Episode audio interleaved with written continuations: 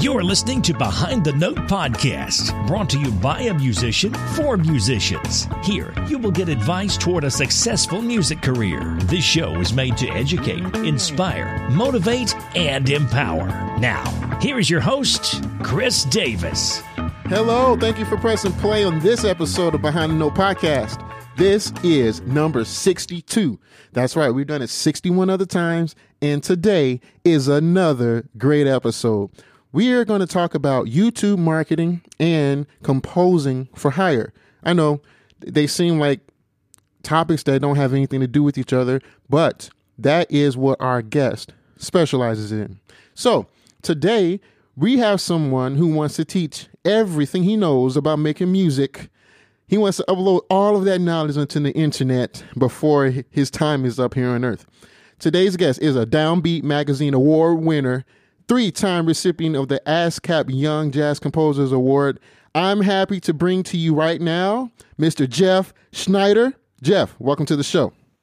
Thank you, Chris. Good to be here. Yes. So we want to get to know you first. And so I want to ask, what do you like to do for fun when you're not working on your music career? My music career is what I do for fun. I don't really put too much uh, time towards anything else. Uh, I guess it's um, you know, I, I, have my family. I like spending time with them, of course. And uh, other than that, it's pretty much just work and family for me. Yeah. A lot of people say that, though. You're not the only one. And I think it's just a great thing that we found a career that we enjoy. So putting all of our time into it is really okay with us. Absolutely. Yeah. I mean, that's uh, that's a blessing and a curse in a way because on the one hand, uh, you know you're doing what you you love, and on the other hand, it's it's hard to stop working sometimes. So it uh, it's it's a tricky balance at times, but you know it's a welcome challenge. So you mentioned the family. What is that for you? Are you married with children, or is it just you and your wife? Or well, um, my wife and I are expecting, so it's going to be a you know a party of four soon, including our dog. So that's uh, you know it's a growing family, but we're starting small. Right on. Congratulations on the addition. Thank you. And call now me the world if you, knows. Yeah, and call me if you need any pointers because I have two young ones too. right Absolutely. on. Sure. So, how do you earn a living as a musician? Because there's so many ways to do it now. What do you do? Yeah, and you know that's uh, that's kind of the answer there. Uh, in in many different ways. I um, you know I'm I'm generating income through teaching. I do a lot of Skype lessons. Um, I do composing for commercial projects and some uh, some not com- non-commercial projects. Um, you know, creating. I like to create guides and courses for my students and for those I'm not teaching privately. So it's definitely a combination of a lot of different things, and then, you know, I get to uh, make a little bit of money with YouTube advertising and things like that. So you know, as my, um, I think you you may have found me through my YouTube channel, and that's that's growing pretty steadily. So as that continues to grow, you know some of the the ad revenue uh, increases there as well. Wow, that's that's good. I did find you on YouTube and great videos, by the way. Very, Thank you. Very engaging and great lessons. And uh, you approach you approach it uh, in a way that people really come to understand. We can pause and and look at the sheet uh, the the sheet music you provide right there in the video and practice with it. So uh, I like what you're doing with that. I want to come back to YouTube uh, in, in a little bit. Sure. Um, but you, but you're you're also a ASCAP award winning composer. So uh, real real briefly, tell us how that came about, and if that has helped your career in any way. Yeah, for sure. So my ASCAP awards are within the um, the jazz. I think what do they call them? The uh, the Young Jazz Composer Awards, and that's something that I had been applying to for the last uh, off and on for the last 15 years or so. And you know, over the years, I've uh, been able to get three of those awards, which has been great. It's a you know it's a great crowd to be in, and you can make a lot of good connections that way. And it's led to some some other opportunities as well. Um, you know, in awards awards in general, I think they're they're nice for the resume.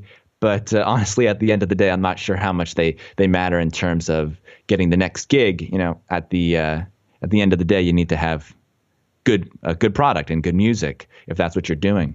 Um, but those ASCAP awards were were a lot of fun, and the music that I had submitted to get them, I, I, was really proud of. And you know, it's a good it's a good goal to work towards. It's a it's a good reason to actually finish a project and and have a deadline to to submit it. That's always valuable. Yes, it is. So as far as the awards go, in general, uh, one thing I I like about awards, and we don't need this, but I think it helps, is that they qualify you to to a point. Some people might need to see that. Uh, so others, it doesn't matter. Like for me, I have an eye. I can I can watch and see. Oh, this guy is teaching some quality work here. Let me pay attention to what he's saying. Others might need to see. Oh, these, this guy's won so many awards. Let me see what he's saying. So for some people, mm-hmm. For some people, they need they need that. But I think that it's good um, that whenever somebody acknowledges your good work. So uh, congratulations on on those ASCAP awards. To you. Thank you. Yes. Thank you. So okay, so you mentioned a few things, so many good things. Let's start with YouTube since that's the way I I came to know you. Uh, first of all, you say that one of your goals or missions, I don't I don't know how you view it, is to teach everything you know about making music. Uh, can you tell us why or where that where that started? well, you know, I think it I think it has to do with a couple of things. One, and this is not to I don't you know want to be uh, be too self-inflating here, but I think I do I think I teach pretty well, and I think about concepts in a way that that uh, is is easy for others to understand. So I, I really want to take advantage of of of that that ability to to teach others. So that's that's one part. And the other part is, I think a lot, especially for jazz, and I know a lot of your listeners are jazz musicians, and so much of, of jazz music is, and the, the education behind it, I think is, is not really, is not really the best, the best way to go about learning that type of music. Um, or any music for that matter. So there are a lot of misconceptions within the jazz education system that's been, you know, kind of built up over the past 30 or 40 years or so. Maybe not even that long. It's still a pretty young um, you know, back in the day, people were just learning jazz from playing along with records and hanging out with other musicians, and now it's kind of a, a much more academic um, system. So, you know, I definitely fit into there, you know, in some way, but I try to, you know, make sure that at least my point of view with the teaching is being communicated with all the people out there that are interested in listening. Um, so I, I, think that, uh, yeah, it's it's my ability to teach and also that I think there's a lot of misinformation out there that I'm hoping to to clear up and just make jazz a little bit more easy to understand and advanced music for that matter. Oh, that's very good, and I agree with you. I have a uh, jazz studies degree, and not really sure what that's worth, um, but I did learn. I did learn it, but really, I think the the value was in the relationships that I made in college, and uh, absolutely I think that was probably too. the most valuable thing.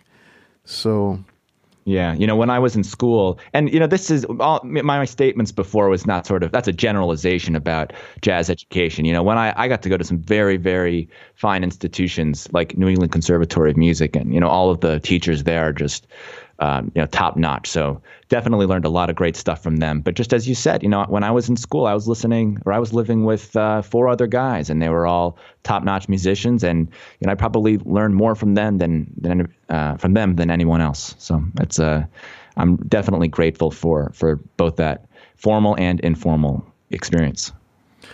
So I want to ask you about uh, Skype lessons. Uh, how do you go about uh, getting students because that's a that's something that people need to do. And I'm wondering how YouTube plays a role in that, if at all. I think YouTube plays the uh, plays a number one role there. You know, when I started, I've been teaching for a, really long time, and up until about uh, two years ago or so, I was teaching all in person lessons. You know, to uh, to younger kids, uh, you know, some beginning students, things like that, um, but all in person, no, never online. And you know, I was commuting out of the city. You know, I'm, I was living in uh, in New York City at the time, and I was commuting out of the city into some of the suburbs. And you know, the kids were great, and working with the families was was uh, always a pleasure. But you know, having to commute out like that, you spend a lot of time on the train, a lot of time getting from one student to the next. It wasn't you know the most efficient use of time. That and I wasn't teaching um, some at some of the levels that I would have liked to teach. You know, like some more intermediate and advanced students, especially those who are interested in jazz. So, you know, when I started posting videos on YouTube, you know, my goal was really not only to share what I know, but also to hopefully get some some students who might be interested in, in digging in a little bit deeper. You know, you can only cover so much in a YouTube video, and uh, a lot of the stuff that I talk about is you know may not be valuable to some. You know, it's sometimes better for uh, for a student not to see something and to kind of be guided through one lesson to the next, so that they're they're getting the information that's right for them at that right time. Uh, but yeah, YouTube is definitely the number one source of all my students. I mean, it's it's a global uh, it's a global audience. I post one video and then everybody around the world see not everybody obviously, but people all around the world see it. And um, you know, I always offer my um, sort of my call to action of you know you're welcome to inquire about lessons, and uh, it just goes from there. So I was going to ask you about that. Can you kind of walk us through your process of someone reaching out to you saying, "Hey, I'm interested uh, in lessons," to actually becoming uh, their teacher officially? Yeah, well, you know, when when somebody reaches out to me, you know, it's uh, usually in regards to a video they saw. So, you know, we might have a little bit of a back and forth over email about um, scheduling and what their goals are and rates and, and, all that kind of stuff. So, you know, I tried to make it as customized as possible, going from one student to the next because everybody's in a different situation. Um, and I just want to make sure I'm addressing the the topics that those are, uh, you know, those students are interested in. So it's um, it's it's mostly over email, and you know that can get get a lot to to manage. So I try to, you know, use email plugins to, to help me out. Like, um, for instance, there's this great um, little plugin in Gmail. I think it's called like canned responses.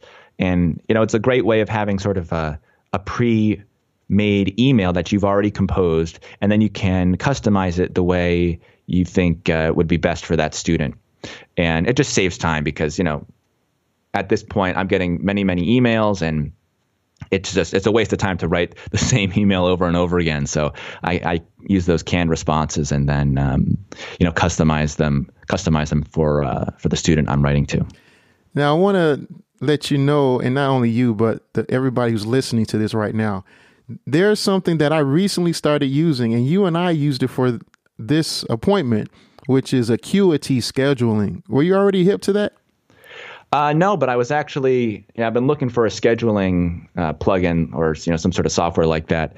And when I was doing some research, that name popped up. So I definitely have to look into that a little bit more because you know, as you know, scheduling is is a um, it can be a challenge, and if you can make it easier, then that's something I'm definitely on board with. Well, real quick, one thing I like about it, and no, they're not a sponsor of the show, but it's good work. Um, the time zone automatically adapts to whoever's scheduling. So you never have to worry about converting time zones. And secondly, if you choose, you can set up your payment processor directly through them. And so your student, for example, can can book a lesson and pay you right there. So that just takes away some steps. You can set that up one time and you're good to go. So yeah, um, that's a great tip. I yeah. uh, I definitely have to look into that more. So, what are some challenges that you discovered that may be exclusive to Skype versus teaching in person? There's only one real challenge, and that's you can't play at the same time over Skype. Like if you wanted to you know, there's always like a half second delay. So, for instance, if you are in an in person lesson, you know, I can play something along with the student. We can be in sync at the same time. You know, over over Skype, you have that half second delay. So that's the only thing that is the uh, that's the only real limitation there. I think having this the lessons over Skype, it's uh, it's actually great. There's so many advantages. I don't know if that was your next question, but um, the uh, the advantages to working over Skype, you can share files, you can share screens. So I can be, you know, putting something up on, uh, you know, some music notation software and then take a screenshot of it, or just have a, a good back and forth, taking advantage of all those, uh, those, those, those tech options. But in terms of the disadvantages, yeah, it's just that delay. Do your students have to have a certain quality of a microphone, or is the computer or phone tablet they're using good enough? Um, you know, it's always better to have a good microphone, but to tell you the truth, the thing that is the most important is the is the internet connection. You know, a uh, a connection that is is going in and out and it's not that strong. That can that can be the the biggest hangup. I've you know I've done lessons with people just using their uh, their cell phones as their their microphones, and it works fine. I mean, I, I try to provide the best experience on my end, so I have you know my own web uh, like uh, you know third party webcam and a USB microphone. So I, I try to to make it as good for them as I can. But you know, for what I'm hearing from them, I can pretty much tell what I need to know from whatever system they have. All right, we're going to transition into the composing part of of your career. So you've had the privilege of working with some really interesting clients, including CNN, Google, NASA, and a, a, whole lot of others. So I wanted to ask first, how do you, how did you work your way into those positions? And secondly, talk about how you negotiate contracts with them. Because if I was re- contacted by them, I'd be like, oh my gosh, I don't know. Hmm. you know, how does that work out? Um, well, let's see. Uh, to start, getting getting those kinds of jobs, it's kind of like anything else. You have to you have to make the right connections and you have to obviously have a good product and a good portfolio there's you know so many things about being a musician is just like being any kind of a business owner you have to know a little bit about sales and a little bit about marketing and product development and just be good at all of those different things because you're kind of on your own when you're a musician you don't really have a, a marketing department or a sales team so that's a that's a little bit of a challenge there um, in terms of uh, contracts and things like that. You know, I uh, that was definitely a, a, learning process. I'm still learning about that um, as um, you know the jobs I work on get bigger and bigger. So you know, to start, I think it's really good to to make sure you have some sort of a contract, like um, you know, a statement of work or a scope of work, just to to have it all have everything that you're expected to provide and receive be laid out ahead of time. So you know, if something goes wrong with the job, you don't have you're, you're not you know left with uh, no no check after doing X number of hours of work. So you don't want to be caught in that situation, which has said I've had a couple close calls, but thanks to some good documentation, I've been able to avoid any uh, real sour situations. So, what are some examples of some things that the client is looking for? What are they expecting of you? Well, that really varies from client to client. You know, one of the advantages of being um, a solo uh, musician and you get to work directly with the client and not you don't have like a producer. Um, at least you know I know a lot of music houses out there. They have the producer and then they have the composer. So you don't always have the composer directly talking to the client. You have sort of that middleman. Um, so I'm usually talking with an editor or a director or producer on the uh, the creative end or the client end and it, it like I said, it, it really does vary. You know, it's um, it, it, varies from project to project. The genres are always different. Sometimes you're given uh, what's called a temp score, which is some music that they've already selected that they want you to kind of uh, write something along the same along the lines of. Uh, sometimes they just say, you know, whatever you whatever you think, and that's a that's a lot of uh, a lot of freedom there, which can again that can be a blessing and a curse too, um, because if if you have no idea what they're looking for, then you kind of uh, you're stuck twiddling your thumbs for a while. And then, you know, one of the things that I always find is the scariest is when you send your first take to them because you have no idea what they're going to say. But once you get past that that first uh, that first pass, you really have something you can work from, and you can have a good back and forth. Um, I think one of the most important things to keep in mind is to just be open to comments and criticism. You know, the the people that I'm working with generally for those kinds of jobs, they're not necessarily musicians or or know that much about music. Um, so you can't expect them to talk to you in musical terms. And I actually prefer it if the clients don't talk to me in musical terms because that can often get confusing because they'll say something thinking it's something else and I'll interpret it incorrectly. So you know, talking about music is a different, a difficult thing, but that's a that's an acquired skill as well. That's really important for working on those types of jobs. So, for the people who are interested in getting into this type of work, I want to get a little more specific for them so that they can be helped. Hopefully, so will you tell us about your your first experience, for example? Tell us about how you were found or how you found the client, whichever way it was, and what they were asking of you?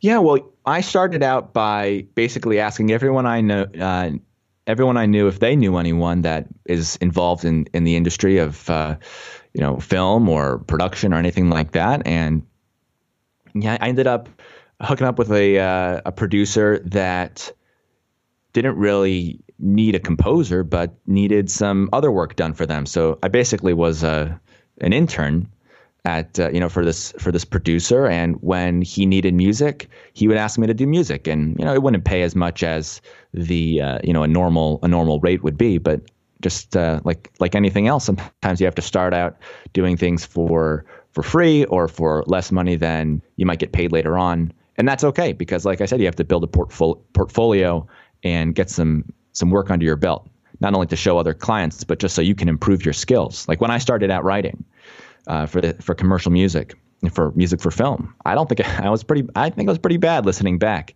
but you know, do it again and again, and you, you improve over time. So it's uh, it's a process just like anything else. And do you remember what they were asking of you on that particular job?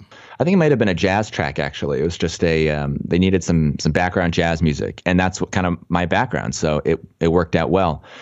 Um, you know, later on, some of the some of the projects after that, you know, the genre started to vary a little bit. It would be like, you know, this scene needs to sound kind of like this, that scene needs to sound like that. It, it, really varies. Again, the the temp tracks are are are popular. You always, you always see those temp tracks. They're like, we wanted to sound like this song or that song, and uh, it can get a little bit tricky there because you don't want it to sound too much like it, or else you can run into some copyright issues but at the same time, you want them to to feel like it's capturing the essence of whatever it is that they uh, they picked out. Now I want to change gears again and really talk about YouTube. How long have you been at it? First of all.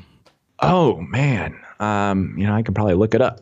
Look at my first video. I think uh, maybe three or four years ago. I didn't start posting regularly until about two years ago. Why Why did you make videos in the, in the beginning?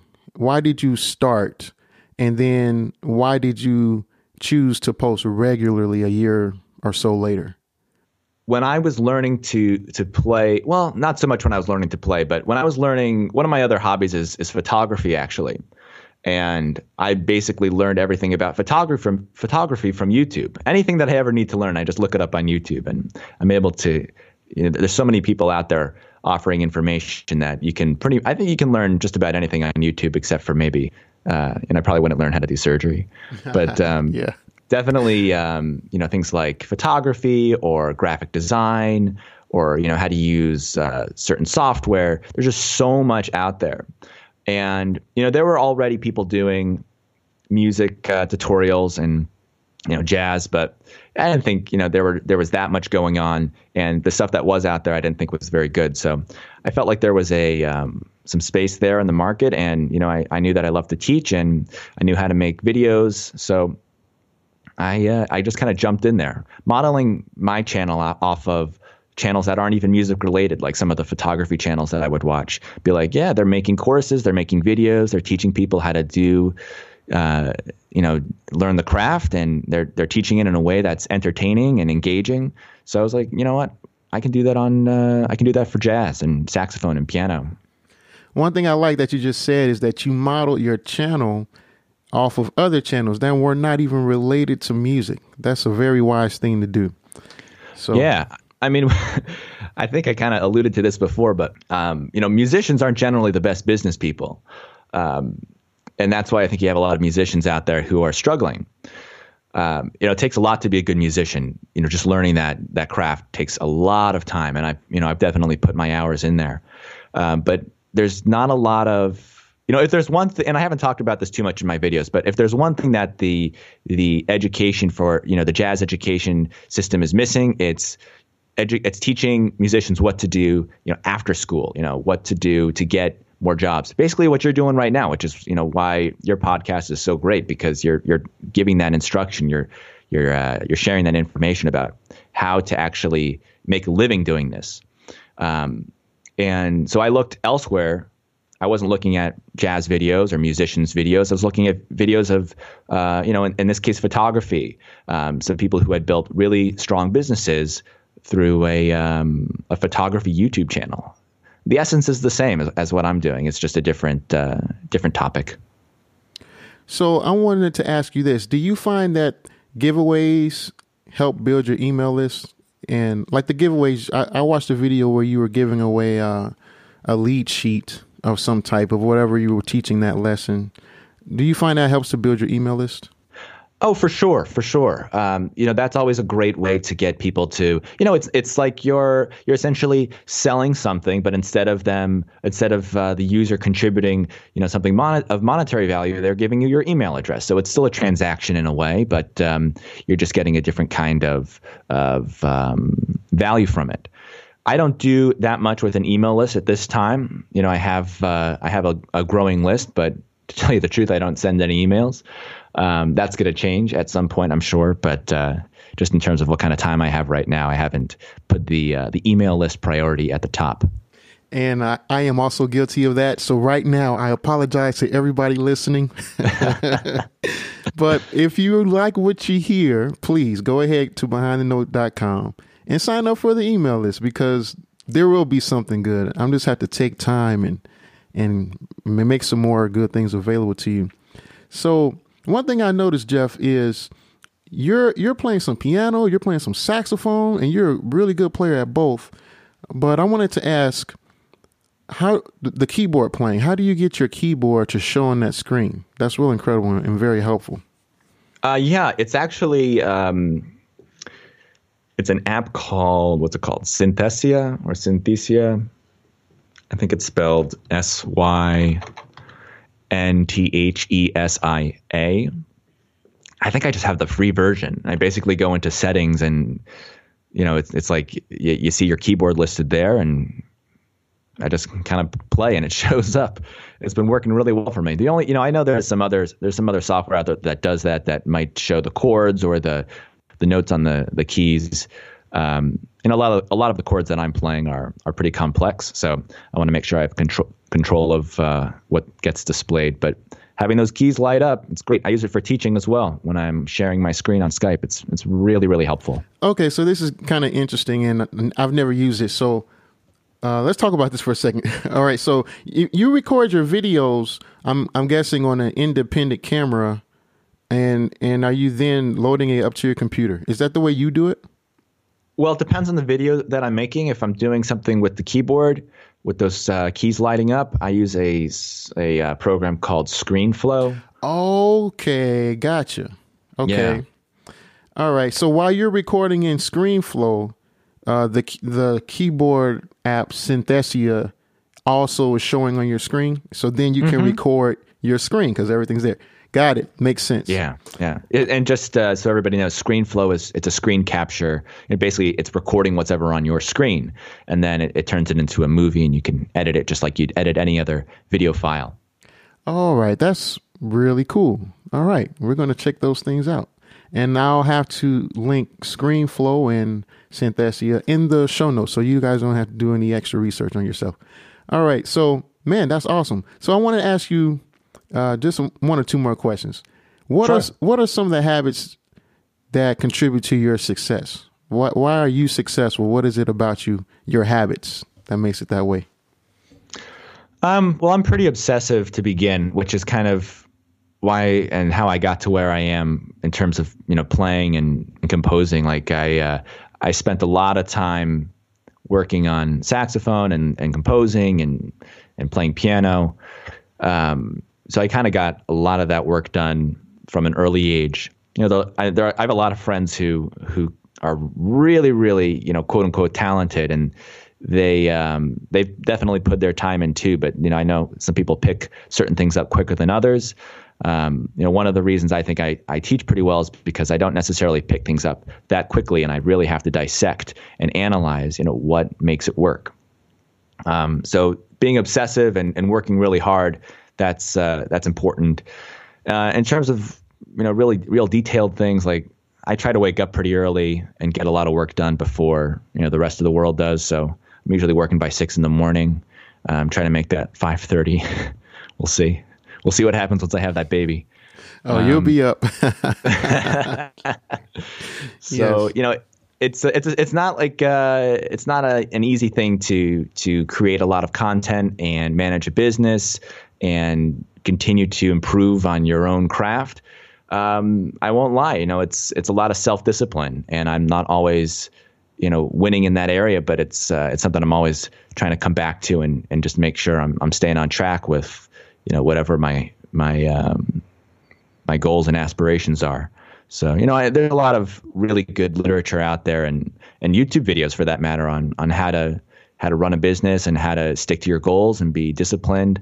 Um, it's not uh, it's not easy, but if there's one thing, it's going to bed early. I mean, that's that's it. Like I'm a night owl, so I have to really force myself to go to bed early so that I can wake up and do work in the morning. It's um, that's the most important thing. If you don't have a good night's sleep, you're gonna have a crappy day. That's uh, at least for me. I, I I'll fall asleep playing piano if I don't get enough hours of sleep. yeah, I, I agree with that. Uh, you mentioned something I want to ask about also the content creation. How do you choose what to create and and when to post it? A, a lot of uh, people email me with questions, so that kind of gives me an idea of what people are looking for. Uh, so I have sort of this running list of topics that I know people out there are interested in. And then, you know, a lot of it is just me making music and kind of explaining what what it is that I'm doing. Um, you know, at times it's scheduled, uh, and at times it's it's random. Like right now, it's a little bit more random than I would like. Um, you know, I've tried to do every day posting for uh, for some time, and that's really it's really tough. But that's definitely my my ultimate goal is to be able to to pump out one video every day. That might be a little bit that might be asking for too uh, of too much for myself. But um, you know, I think uh, consistency is really important. Unfortunately, my channel doesn't really back that up right now. But uh, you know, again, that's one of my goals, just to be as consistent as possible, so that people know when the next video is coming out or uh, whatever kind of content I'm I'm producing. Jeff, you've been great. Thanks for sharing with us today. Thanks for having me, Chris. This is uh, it's been a real pleasure talking with you. And that's our talk with Jeff Schneider today. Thank you one more time, Jeff, for joining us on the show. I know you're probably listening to this episode. And I want to just say one more thing. I, I usually do a recap at the end, and today I want to point this out. It's very important that you are good at what you do. So, in Jeff's case, for example, he's a great musician. If you ever watch his videos on YouTube, he's great at playing the piano. He's also great at playing the saxophone.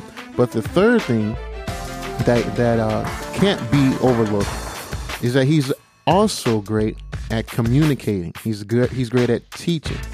So you have to be good with your words. You have to be able to describe what people need to hear as quickly as possible in a way that pierces, in a way that touches them. And that is what makes them attracted to you. That's why they want to come back for more. That's all. So that's all for today. Uh, BehindTheNote.com all that cool stuff we were talking about, all the software, you'll find it, the links on the page, behindthenote.com slash number 62 for episode 62. Also, next episode, do not miss it. Trust me. We're going to have Rick Barker on the show, who was Taylor Swift's first manager. I mean, somewhat responsible for her success. All right, that's all for today. God bless you.